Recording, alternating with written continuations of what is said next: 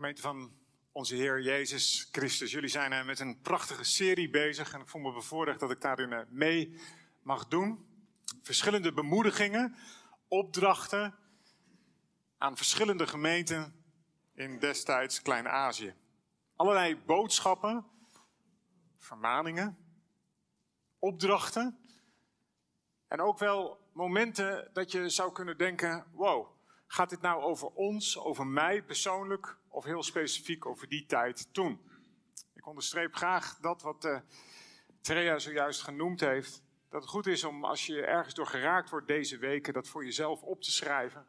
Om dat uh, mee te nemen naar hier, naar de gemeente, om ook anderen daar deelgenoot van te maken. En dat kan, als ik het goed begrijp, in ieder geval hier over twee weken. Als ik mocht kiezen tussen al die zeven boodschappen die langskomen deze weken, dat was niet zo moeilijk. Geef me dan deze maar. Die Philadelphia is de enige gemeente die een boodschap krijgt waar geen vermaning of zware opdracht in zit. Het is de enige gemeente waar, waar de schrijver, waar de auteur door Johannes heen heeft God gesproken, Gods geest, eigenlijk vooral een, een bemoediging neerlegt. Juist neerlegt, jullie zijn, en jullie zijn goed bezig. Wie zou dat eigenlijk niet willen? En de spannende vraag is natuurlijk een beetje of deze brief ook op ons van toepassing zou kunnen zijn. Maar ik wil het ook wel graag wat breder trekken dan ons als Meerkerk. Pak het ook even naar jou persoonlijk. Daar waar jij woont, daar waar jij leeft, daar waar jij werkt. Op die plek. Philadelphia. Geen bestraffing van God vandaan. En ondanks het feit dat ze relatief weinig invloed hebben, klein van kracht zijn, staat hier, krijgen ze een prachtige boodschap. Philadelphia doet zijn naam eer aan. Het betekent namelijk letterlijk broederliefde. Ah, dat is mooi. Broederliefde. Met elkaar verbonden zijn. Het werd ook wel in die tijd Klein Athene genoemd. Het was een rijke, een bloeiende, een wilderige stad. Een soort centrum van de Grieks-Aziatische beschaving van die tijd. Met veel tempels, met mooie feesten. En het aantal gemeenteleden in dat kerkje, dat was klein. Dat leek meer op de kerk die ik in Amsterdam-Noord heb, op Hoop van Noord, dan op jullie, op de Meerkerk. Klein groepje mensen, met ook nog relatief veel mensen uit de onderkant van de samenleving. Als je dat zo mag zeggen. Want wat zeg je daar dan precies mee? Anyway, niet zo welgesteld, niet zo welvarend. Even flauw gezegd, geen grote auto's. Uiteraard hadden ze niet in die tijd. Maar gericht op een eenvoudige, krachtige, kleine kerk die deed wat ze moest doen. En dat was trouw zijn. En daar gaat het over vanmorgen. Trouw zijn. Zo staat het ook in vers 10. Jullie hebben kleine kracht, weinig invloed. Maar waarschijnlijk ken je die Bijbeltekst wel. Gods kracht kan zichtbaar worden in jouw zwakheid. Ook als je hier zit en als je soms teleurgesteld bent in jezelf, als je je afvraagt wat doet het er nou precies toe, kan ik nou echt iets bijdragen in het bedrijf waar ik werk, in de baan die ik heb, in de straat waar ik woon, in mijn familie, in de kerk of wat ook. De vraag is even niet bij Philadelphia, lukt het een beetje om nog wat bij te dragen? De vraag is, ben je trouw?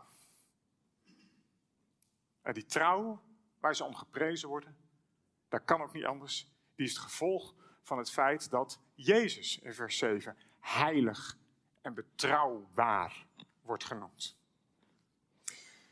Wat is die geopende deur waar we over lazen?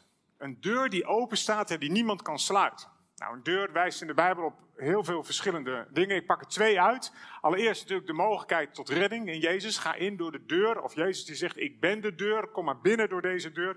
En een tweede betekent het in de Bijbel ook wel vaak dat je een kans krijgt. Die je mag grijpen, die je mag ontvangen. En die deur kan ook weer dichtgaan. Dat is ook wel de keerzijde ervan. Er kan een tijd komen dat het voorbij is met die kans. Daar heb je onder andere een aantal verhalen van in de Bijbel. Hè? Zoals dat heftige verhaal van die meisjes met die kaarsjes, met die olielampjes. Ik ga daar nu verder niet op in. Maar dat ik te laat ben, dat de deur dicht is. Omdat je bezig was met andere dingen. En het blijkt dat de gemeente in Philadelphia, met die kansen die ze hadden gekregen, dat ze daar een open deur waren binnengegaan. Let op, een deur die Jezus geopend had. Ik zeg het nu ook even keihard tegen mezelf. Het is niet een deur die zij zelf geopend hadden of die wij moeten openen. Zorg dat je je kansen krijgt. Krik ertussen. Maak het mogelijk. We zijn geroepen om land innemen. Ik zeg niet dat het allemaal verkeerd is. Als het even gaat om dit verhaal vanuit Philadelphia. Jezus heeft een open deur gegeven. En de vraag is dus niet van hoe zorg je ervoor dat je zo bereik zo groot mogelijk is, maar hoe zorg je dat je die deur ingaat die Jezus voor je heeft opengedaan. Dat betekent veel luisteren, veel kijken met ogen van geloof die God geeft. Ja, kansen benutten, maar vooral dankbaar zijn dat Hij een open deur gegeven heeft. Overigens, in die tijd, ongeveer vergelijkbaar als waarin Johannes zijn, ehm, eh, deze openbaring heeft opgeschreven, gezien heeft op Patmos. In die tijd is Paulus natuurlijk ook actief geweest op allerlei plekken in Klein-Azië. En we lezen van hem bijvoorbeeld dat hij zegt dat er een machtige en een grote deur voor hem geopend is. Ook geopend. Dat heeft ook niet zelf gedaan. Hij maakte er gebruik van. En ergens anders zegt hij: Bid voor mij dat God een deur voor ons opent. Voor het woord wat over hem gesproken wordt. Dus diezelfde terminologie die komt op bepaalde plekken in het Nieuwe Testament telkens weer terug. Bid dat er een open deur komt. Er is een machtige open deur gegeven. En hier Johannes naar Philadelphia. God heeft, Jezus heeft iets geopend. En jullie zijn er trouw in. Trouw om daar gebruik van te maken. Weet je nog over de gemeente van Thyatira? Even geleden. Dat was een groep mensen die de profetes Izebel volgden. Is vast ook langsgekomen hier in jullie onderwijs. En zij kregen ook te horen: hou vast aan wat jullie heb, hebben gekregen, totdat ik kom. Nou, iets vergelijkbaars gebeurt nu hier bij de mensen in Philadelphia, die horen het ook. Nogmaals, je hoeft er niet massaal naar uit te strekken wat je allemaal kunt pakken, maar vooral vasthouden wat je hebt gekregen opgeroepen om trouw te zijn. Ik heb er van de week echt wel een klein beetje mee gezeten, zeg ik je eerlijk. En ik wil hier ook niet zeggen van zo is het of zo is het. Want het heeft ook te maken met hoe je als persoon in elkaar zit, wat je karakter is, waar je als kerk naar uitstrekt.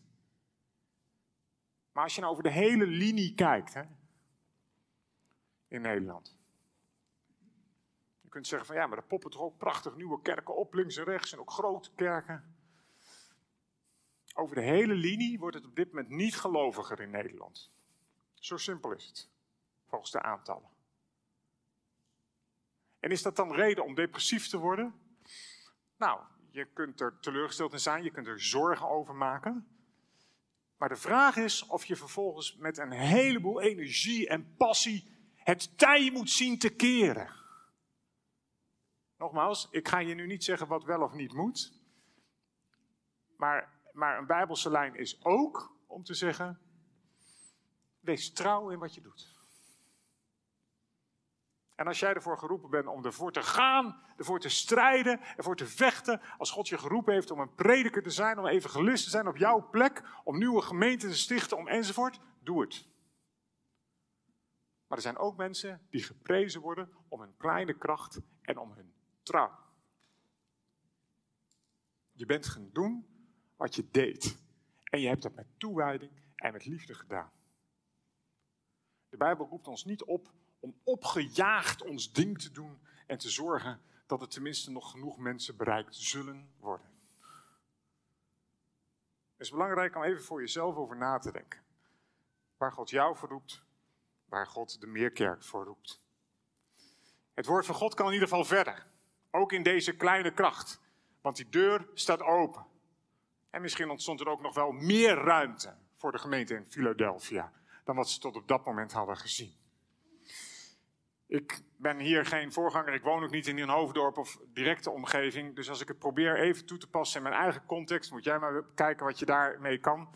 Um, ik, ik, woon in Amsterdam-Noord. Wij hebben 17 jaar geleden zijn we daar gekomen, zijn we begonnen met een gemeente. En we hebben de eerste jaren best wel de nodige tegenstand gehad. Zoals hier in deze boodschap ook over tegenstand gesproken wordt. Allerlei voorbeelden kan ik je ervan noemen. Dat je een sportweek doet op straat met athletes in action. En dat je nadenkt van tevoren, ja, wat gaan we dan doen? Sporten met de kinderen, de tieners. En ja, gaan we dan ook wat uit de Bijbel vertellen? Ja, gaan we ook doen. Oké, maar dan moeten we dat dan op de flyer zetten, of juist niet. Nou, weet je, open kaart, zetten we erop. We zetten op de flyer, in de pauze gaan we je mooie verhalen over Jezus vertellen. Nou, je wil niet weten hoeveel kritiek we kregen toen we die flyers verspreid hadden. Oh, onder het mom van. Hallo. Eerlijke kon niet, toch? Het staat, het staat er op. Als je niet wil komen, kom je niet. Als je wel wil komen, kom je wel. En, en, en het begin in het stadsdeel, met name de burgerlijke overheid. Wat een zoektocht. Scheiding van kerk en staat. Jullie, jullie ding, wij ons ding. Het heeft best wel lang geduurd. Maar ik zeg het in alle voorzichtigheid, we zijn trouw gebleven. En God heeft gaandeweg allerlei deuren geopend. En als ik dan twee maanden geleden bij mij in de kerk een stuk of vijftig mensen zitten op een donderdagavond, stadsdeelvoorzitter en de andere bestuursleden, mensen van de politie, mensen van sociaal welzijn, moskeebestuurders, imams, voorgangers, kerken, een hele eh, groepje bij elkaar om samen te zoeken naar hoe kunnen we Amsterdam-Noord mooier maken, beter maken. En nou, wij werken, wij werken met zo'n, jullie hebben geen kaars hè? Jammer dat jullie geen kaars hebben. Nou, wij hebben, dan, wij hebben zo'n kaars en die steek ik dan aan. Dus dan zeg ik, ja, we zijn vandaag bij elkaar in een kerk. Ik weet dat jullie er allemaal niet wat mee hebben, of de meeste niet. Er waren ook mensen voor het eerst van hun leven in een kerk. Zeg, ja, dat, dat is eigenlijk wel mooi, hè? want wij steken dat dan aan en dan zeggen we, dit is een teken van het licht van God, van Jezus, in ons midden. Het zit er niet in die kaars, maar uiteindelijk ervaren we met elkaar het licht van God moeten doen. Want wat is er veel kapot gegaan, toch? In Amsterdam-Noord ook. Nou, al die mensen zitten met te luisteren. Ja, dat is wel waar. Dan steek ik die kaars aan, dan ga ik verder niet bidden en zo, want het is gewoon een soort seculiere bijeenkomst. En daarna de tijd, dan komt de stadsdeelvoorzitter en het hoofd van de politie en zo. Die zegt, nou, ik vind het toch zo bijzonder als we dan hier zo samen zijn in zo'n kerk en zo'n kaars die je dan aansteekt. Het lijkt wel alsof het gewoon echt anders is, hè? Ja. ja. Open deur gekregen. En als je dat af wilt dwingen, jullie moeten hier, dat gaat niet lukken. Het heeft heel lang geduurd, 17 jaar, vind ik best lang. Veel trouw gevraagd van allerlei mensen.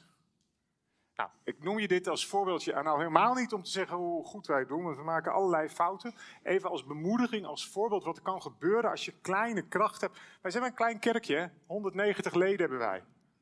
Op 105.000 inwoners. En in Amsterdam-Noord gaan er in totaal nog geen duizend mensen naar een van de negen kerken. Dus dat is, dat is, echt heel minimaal. En dan zullen er ook nog vanuit Noord naar een aantal andere misschien komen zitten. Nee, dat ga ik niet vragen of hier mensen uit Amsterdam-Noord. Er zijn natuurlijk mensen uit Amsterdam-Noord die ook nog naar andere kerken gaan. Omdat niet goed genoeg is in de buurt. Oh, oh, oh, oh. Nee, nee, nee. Sorry. Dit had ik niet voorbereid. Vergeet het. Maar je kunt aanhaken bij alle initiatieven als kerk door de keus te maken om te participeren, om die open deuren te zoeken die God geeft. De mogelijkheden die er zijn en waar je iets kwijt kan van het evangelie. En iets wat mij zelf heel vaak geholpen heeft. Ik ben uiteindelijk in mijn hart en nieren wel een evangelist. Ik wil heel graag het, het zaad van het evangelie verspreiden. Maar soms lukt dat helemaal niet. Mensen er niet open voor. Niet klaar voor. En dan moet ik ontzettend vaak denken aan die geschiedenis van de zaaier waarin er ook zaad terechtkomt op plekken waar stenen liggen en waar onkruid is en waar vogeltjes het zaad wegpikken. En ik weet wel, Jezus heeft die geschiedenis misschien wel vooral verteld om te zeggen, zaai maar. En het komt ook in goede grond. Maar wij zijn ook wel heel vaak als kerk bezig om onkruid te wieden. Om stenen op te ruimen. Vooroordelen die mensen hebben tegen de Bijbel, tegen christenen, tegen de kerk. En dat duurt soms jaren zodat er op een later moment een tijdstip kan komen dat er een beetje normale grond is gekomen waar je wel dat zaad in kwijt kan van het evangelie. Ik kom zelf uit een kerk van oorsprong waar dan altijd juist de nadruk werd gelegd op het andere. Onze taak is alleen zaaien. God moet het doen. Ja, ja, ja.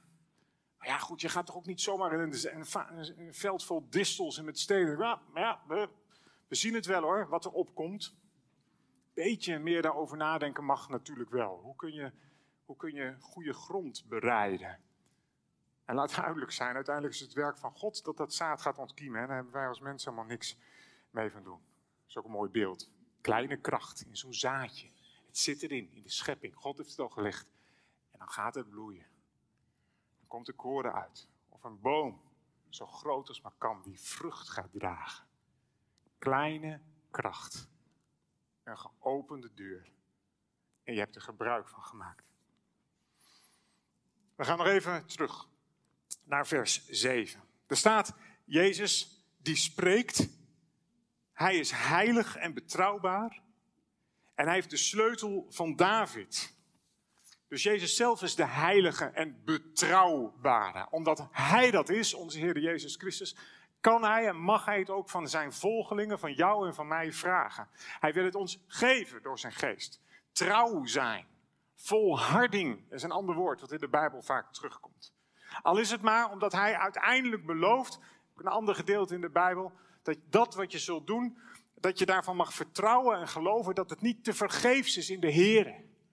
Dat jij jouw taak hebt gedaan, dat wat God van je vraagt en dat Hij instaat voor de vrucht. Jezus zelf is betrouwbaar.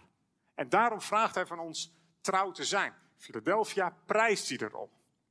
En dan staat er, hij heeft de sleutel van David. Nou, wat betekent dat?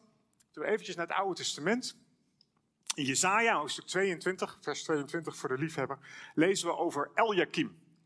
Misschien zegt die naam je wat, en als je niet zo vertrouwt in de Bijbel of niet, dan vergeet je het of je gaat het een keer later lezen. Eliakim was een soort minister van Financiën in de hofhouding van koning Hiskia. Die was koning van Juda. En koning Hiskia had een schatbewaarder. En zoals wij ook een minister van Financiën hadden, die hebben die, die dan uiteindelijk zeg maar, besluit waar het geld wel of niet naartoe gaat. die andere ministeries die moeten allemaal onderhandelen met de minister van Financiën van waar gaat dat geld heen. Zo was Eliakim ook zo iemand. Die voor de hofhouding van koning Hiskia zorgde dat het geld goed verdeeld werd. En over hem wordt in Jezaja gezegd dat hij de sleutel van David had gekregen dat hij de sleutel had om te beslissen wat waar naartoe ging. Ik lees je voor. Ik zal de sleutel van het huis van David, en dat betekent van het koningshuis in het Oude Testament. Als het over het huis van David gaat, gaat het vaak over het geslacht van de koningen in de richting van Jezus. Ik zal die sleutel van het huis van David op zijn schouder leggen. Opent hij, niemand sluit. Sluit hij, niemand opent. Dus dit vers uit Openbaring, uit het laatste Bijbelboek, dat komt niet zomaar uit de lucht vallen. Dat is wel aardig. Laten we er iemand in fietsen met een sleutel die uh, open, dicht, nou, helder, open deur. Dit, is iets wat in de hele Bijbel, ik noemde een aantal teksten, het Nieuwe Testament terugkomt. Maar dit vers komt nadrukkelijk uit het Oude Testament, uit de profeet Jezaja. Eliakim, de minister van Financiën, in het koningschap van Hiskia, kreeg een sleutel. Als hij opent, opent hij. Als hij sluit, sluit hij. En dat wordt opgepakt hier in openbaringen en op Jezus gelegd.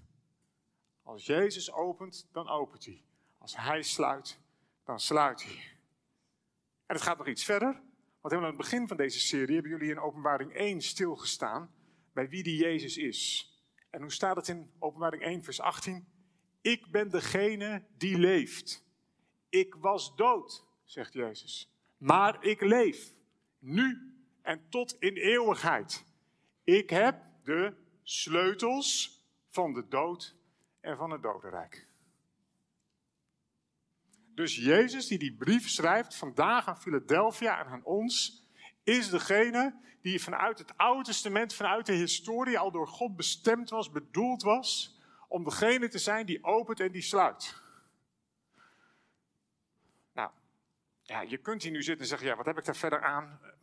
Ehm, heb je een beetje gelijk. Ja, niet heel praktisch direct iets. Het is een beetje theologie. Maar wel een mooie theologie. Theologie die gaat over het feit dat de Bijbel niet zomaar een verzameling losse teksten is, waar je wat mee kan doen, als het past bij je of niet. Het komt ergens vandaan. Het is ergens op gebaseerd. Eliakim in het Oude Testament was al een soort type van Jezus Christus. Die ook opent en sluit. En jongens, als hij opent, daar gaat het hier over, dan opent hij stevig. Dan is er een deur waar je van alles en nog wat doorheen kunt gaan ondernemen. En misschien mag je het ook nog wel iets anders zeggen, dacht ik van de week. Hij opent je ogen. Om te zien wie jij bent, wie ik ben. Om je te laten zien wie hij is. Wat hij voor je gedaan heeft aan een kruis. Hij opent je hart. Daar waar jij het op slot probeert te houden. Door te werken met zijn geest. De Bijbel noemt dat een bekering tot zaligheid, tot redding. Eentje waar je nooit spijt van krijgt. De Bijbel zegt ook dat het de geest van God is die begint te werken in jouw hart en in jouw leven. Daar ben jij niet mee begonnen. Is hij mee begonnen als je hier zit vandaag. Hoe gelovig je bent, of een beetje, of nog helemaal niet. Of heel erg. God is daarmee begonnen in jouw leven. En jij hebt gaandeweg met lege handen antwoord gegeven. Zeg, ja, Heer. Hij heeft je hart geopend. En als hij het met jou heeft gedaan, dan kan hij dat ook doen met je ongelovige zoon of dochter. Of met je buurman of je collega, of een broer of een zus. Je ouders. Een goede vriend van je, maat. Wie het zo gunt. En dan is de oproep van vanmorgen misschien wel: blijf jij trouw. Tuurlijk. Bid God maar om de juiste woorden, om de juiste houding naar zo'n ander toe. Maar de opdracht is niet dat jij de boel losbreekt, dat je trouw bent. En dat je de open deur die God geeft, gebruikt en ingaat. Nou, er is ook nog een belofte voor de toekomst in dit gedeelte naar Philadelphia. Jezus zegt er zullen mensen komen. Hij noemt hen zelfs mensen van Satan. Ze zeggen dat ze Joden zijn, best wel een stevig iets. Leugenaars die zich Joden noemen en het niet zijn. Wat staat er dan? Zij zullen zich aan uw voeten neerwerpen en erkennen dat ik u lief heb. Ze werpen zich niet aan je voeten, mensen van Philadelphia, en komen tot bekering. Dat hoop je misschien, ik wel. Maar ze erkennen dat ik jullie lief heb.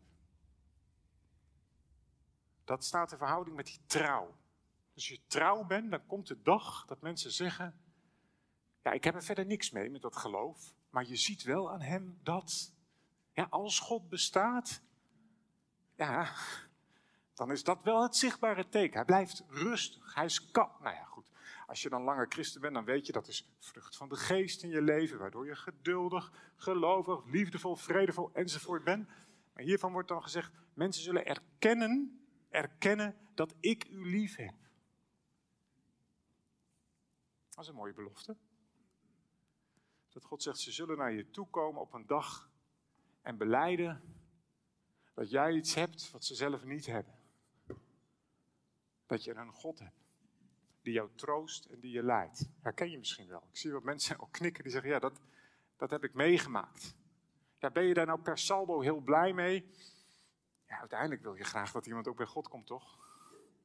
En toch, het is wel een bemoediging. De gemeente van Philadelphia krijgt te horen dat dit gaat gebeuren. En wanneer het precies zal zijn, dat staat hier niet bij. Er zijn de meningen ook wel wat over verdeeld. Als ook dat volgende stukje, wat ook over de toekomst gaat. Ik maak jullie als een zuil, als een pilaar, krijgt die gemeente te horen. Een pilaar in de tempel van God. En laat duidelijk zijn, ook in die tijd was dat een gebied waar regelmatig de aarde beefde. Waar dingen instortten. Waar je niet zo zeker was van de pilaren die er stonden. Maar de gemeente krijgt te horen, jullie zullen een pilaar worden waarin notabene een zuil in de tempel namen staan. De naam van God. Stabiel en standvastig als je bent geweest trouw als je was. Het symbool daarvan is een pilaar. Is niet echt per se waar je dan heel letterlijk aan moet denken natuurlijk. Hè? Daar word je ook niet heel blij van dat je een soort pilaar wordt. Uh, het gaat om leven, maar het symbool is helder. Standvastigheid, stevigheid. Iets waar iets op gebouwd kan worden. Dat zul je zijn. En de naam van God staat daarop. En wat staat er nog meer? Niet alleen de naam van God, maar ook de naam van de stad van God. Van het nieuwe Jeruzalem. En staat er ook mijn naam mijn eigen nieuwe naam. Ja, moet je direct even teleurstellen dat ik dan niet precies weet wat het is, want er zijn de meningen heel erg over verdeeld. Er zijn mensen die zeggen, er staat dus de naam van God op, de naam van Jeruzalem, het nieuwe Jeruzalem, en een nieuwe naam van Jezus. Er wordt op andere plekken in de Bijbel niet over gesproken. Er zijn ook wat minder, maar een aantal uitleggers die zeggen, nee, ook mijn nieuwe naam, dat is dan even Johannes. Dan zou het betekenen de naam van God en de naam van van Jeruzalem, van de stad, en jouw eigen nieuwe naam daarop gekerfd zijn.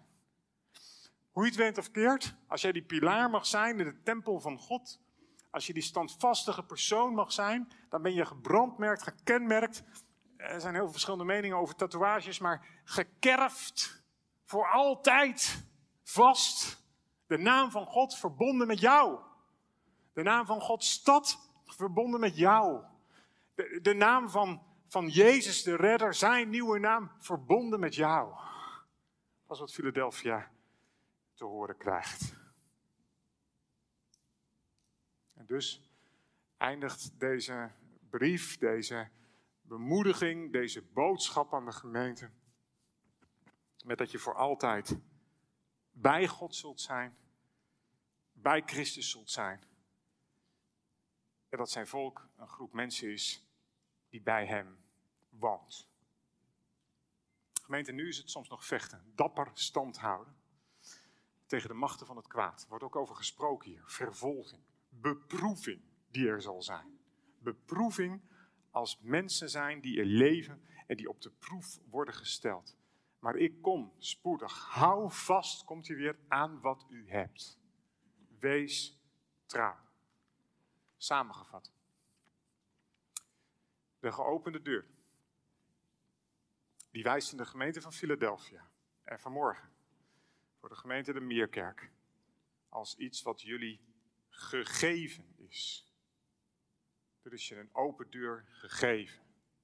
Als je hem ziet, gebruik hem. Als je hem nog niet ziet, bid God dat hij je ogen opent, zodat je hem ziet. In plaats van dat je zelf keihard aan de slag gaat. Waar is God aan het bewegen en aan het werk?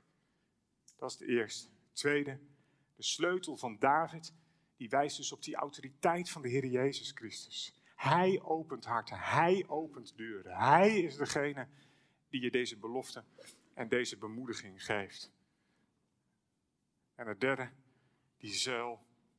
Jezus belooft dat we onwrikbare zuilen zullen zijn in de tempel van God. Ik kan daarnaar verlangen. Dat je niet meer met die, met die dingen van je eigen zorgen te maken hebt. Dat je niet meer met je, met je onzekerheid die zomaar op kan poppen van doen hebt. Dat je niet meer met die twijfel die, die zich zo op je kan storten, te dealen hebt. Dat je niet meer te dealen hebt met je omgeving die je vertelt, joh, wat geloof je nu eigenlijk en waarom? Een onwrikbare zuil in de tempel van God. Dat is de belofte. Voel je je soms klein van kracht? Ik wel. Wees trouw met dat wat God je gegeven. Hij ziet het. En hij geeft binnen die trouw een geopende deur. Ik sluit af door met je te lezen wat een tijdgenoot van Johannes, die dit schreef, over die grote kracht van God heeft geschreven. Het zijn woorden die je vindt in 1 Korinthe 1 vanaf vers 26. Luister maar goed mee. Denk eens aan het moment van uw roeping, broeders en zusters. Onder u waren er niet veel die naar menselijke maatstaven wijs waren. Niet veel die machtig waren. Niet veel die van voorname afkomst waren. Maar wat in de ogen van de wereld dwaas is, heeft God uitgekozen om de wijzen te beschamen wat in de ogen van de wereld zwak is, heeft God uitgekozen om de sterken te beschamen. Wat in de ogen van de wereld onbeduidend is en wordt veracht, wat niets is, heeft God uitgekozen om wat wel iets is, te niet te doen. Waarom werkt het op die manier? Paulus zegt, zo kan geen mens zich tegenover God op iets beroemen. Maar u bent door Hem één met Christus Jezus, die dankzij God onze wijsheid is geworden.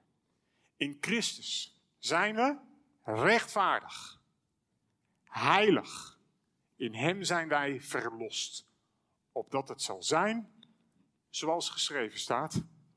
Wil iemand zich op iets beroemen, laat hij zich op de Heer beroemen. Amen.